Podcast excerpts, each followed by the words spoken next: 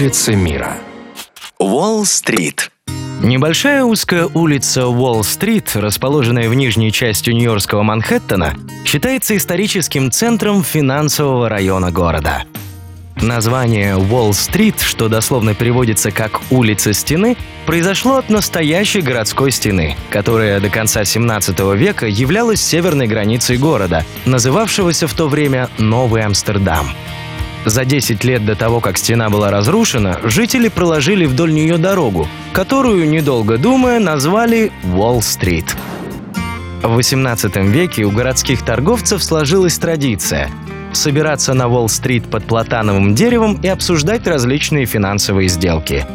Именно там в 1792 году заключили легендарное Платановое соглашение, ставшее фундаментом, на котором была создана Нью-Йоркская фондовая биржа. Сейчас эта самая фондовая биржа является главной достопримечательностью улицы, а Уолл-стрит во всем мире стала символом экономической системы США.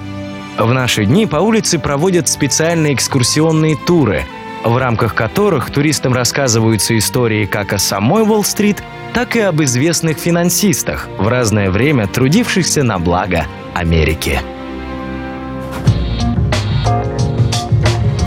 Улицы мира. На радио Монте-Карло.